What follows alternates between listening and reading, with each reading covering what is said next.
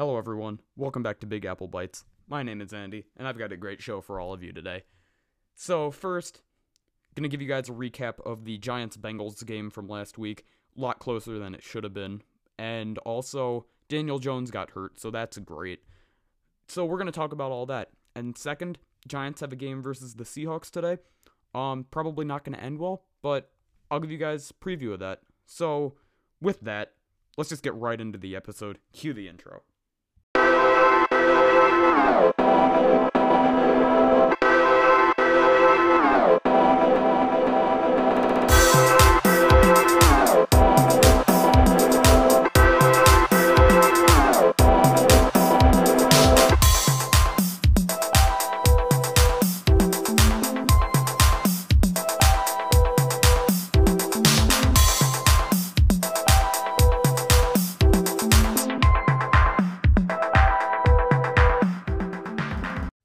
Welcome back, everybody. So, first, the Giants get their third straight win last week versus the Bengals. It was expected that they would win this game, and they made it a lot more nail biting than it should have been. The, the game should not have been that close. But first of all, I would just like to say that I was right on total points margin was wrong, but I got the total points right. Subtle flex, I guess. I was I was still wrong on the score. I, I thought it would be not. I thought it would be um less. It'll it would be less close. Thought it would be a lot. It would have been a bigger margin for the Giants, but still got that. And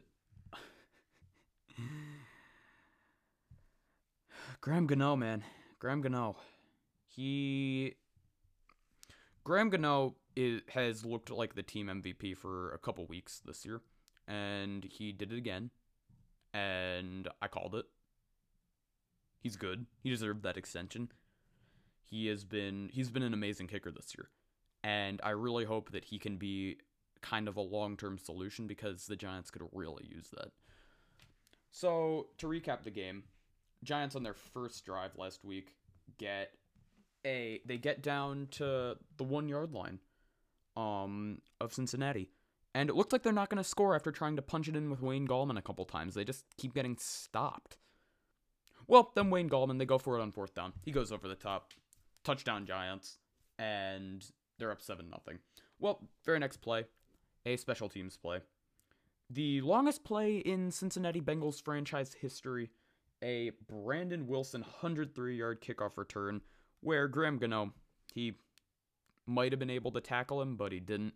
Seven seven, and it's like, oh crap! Looks like we're gonna have a we're gonna have a high scoring game today. But then, and then the Bengals late in the third quarter. That it took a while. It was late in the second quarter. Sorry. It took a while for another for any more points to get on the board, but Randy Bullock, Fat Randy, hits a 44 yard field goal. Then, right before halftime, Gano hits a 49 yard field goal. Okay, it's 10 10 going into the half. What the heck? The, this is a Bengals team led by Brandon Allen who can't get any yards in the air. We should beat we should be beating this team. Third quarter, Gano hits a 40 yard field goal. Great, 13 10 Giants. Then, in the fourth quarter, hits another one, 39 yarder, 16 10 late in the third quarter puts them up 19 10 with a 32 yard field goal. Graham Gano looking like the MVP. He has four field goals so far.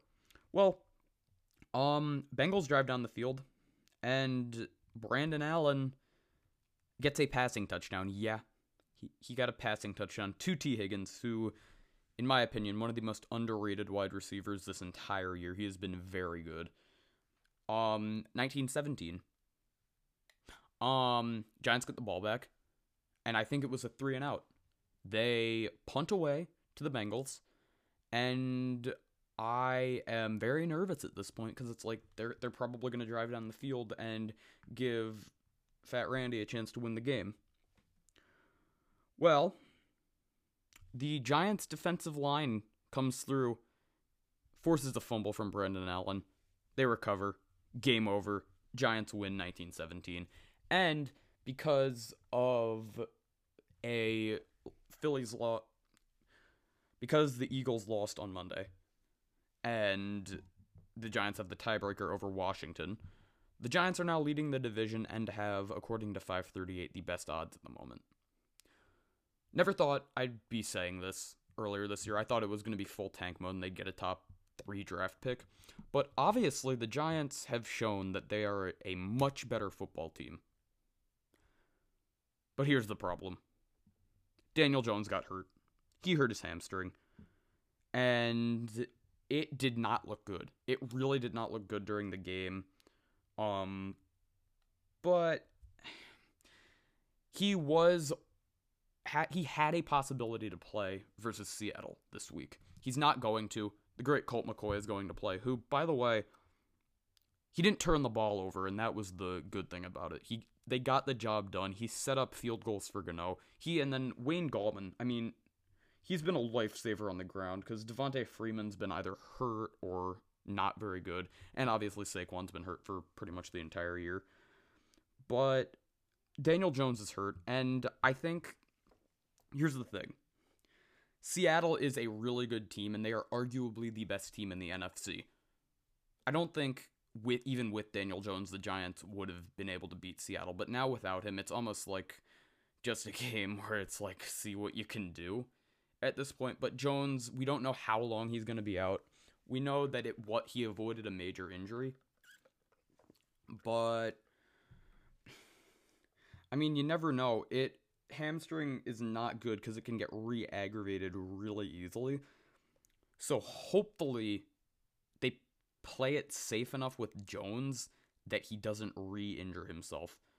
But they're going to need him to come back and cuz they're basically going to have to get a win versus either Seattle, Arizona, Baltimore, or Cleveland. Those are to- two, four tough teams.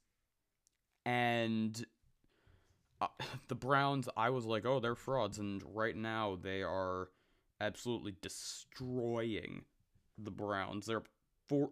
No, they're destroying Tennessee. I'm getting my words completely mixed up today. The Browns are destroying the Titans 41 to 21. They put up 38 points in the first half. Baker Mayfield threw four touchdowns. And I think the Browns aren't flukes, and that's going to be an even tougher game at this point for the Giants to win. Obviously, Baltimore has had their problems. They will have some of their guys. They probably won't have McSorley starting by then. I think Baltimore is probably going to get Jackson back this week, so that's going to be another tough win. Arizona has he had I was going to talk about Kyler Murray, and that's why I said he. Kyler Murray has not had a good week in a while. And it's looking more and more like that's a winnable game for the Giants. They're going to need to get Jones healthy for that. That is the key. And if they had lost to Cincinnati, I think it would have been done. I think we would have been saying the football team is going to win this division.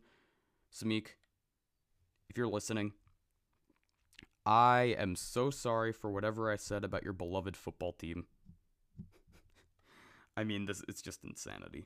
But the Giants do have a tiebreaker over them, so that makes me a little less nervous. But bottom line is they're going to have to get Jones healthy and win a game by an upset. So today's game versus Seattle, uh, it's it's going to be the Colt McCoy show. And I think the only hope for the Giants is Colt McCoy returns to college form and somehow gets a miracle win over Seattle. ESPN is only giving the Giants a 13.7% chance to win the game, and Seattle is 10.5 point favorites. And what's so funny is that this is two first place teams. it's just so, it's crazy.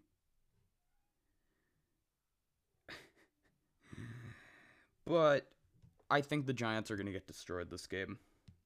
I think, honestly, what they're going to need to do is if they want any chance to win, Colt McCoy has to play insanely well, which I don't know if he's going to be able to do. I wouldn't be shocked if he gets benched at some point during the game today. And they're going to have to pick apart Seattle's secondary. That's the only way I could see them winning. And also getting defensive stops. But Russell Wilson is an MVP candidate. He's going to be really tough. I, I honestly don't have any clue how the Giants are going to be able to guard Metcalf. I think he's going to put up a he's going to get a ridiculous stat line today. I'm betting they're they're going to be able to hold Seattle's rush. I'm pretty sure their rush defense has been very good. It's actually been like a top. I think that uh, last week I saw that they were ranked sixth, and they had a good uh, rush defense week last week. So I'm betting that at this point they're very close to top five. Giants' problem is their leading rusher all year, Jones, is going to be out. And um honestly, the Giants I, really don't I don't think they're gonna win. I think it's going to be a blowout. And the only way I see them winning is picking apart the secondary and playing well on defense. They would have to have a superb game it on pass defense. I think I'm not sure. I'm betting probably Bradberry ends up guarding Metcalf, but here's the problem. They've also got Tyler Lockett. I really just don't see how the Giants are going to possibly be able to pull this off. Um, I think Seattle is going to put up a boatload of points mostly through the air. I think the Giants will get some points. If if Jones were playing, I think this game would have been a lot closer than I think it is going to end up being. I think I think Jones would have been able to make it a lot more competitive, but obviously he's not playing today. So I'm betting that this game is going to end up being a 38 to 24 Seattle win. That's go actually going higher margin of victory for Seattle. I just I just don't see a way the Giants get a win today.